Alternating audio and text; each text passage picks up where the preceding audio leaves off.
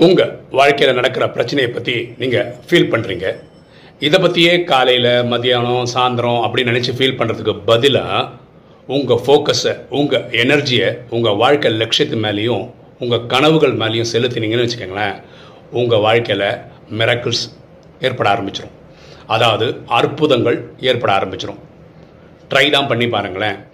எண்ணம் போல் வாழ்வு.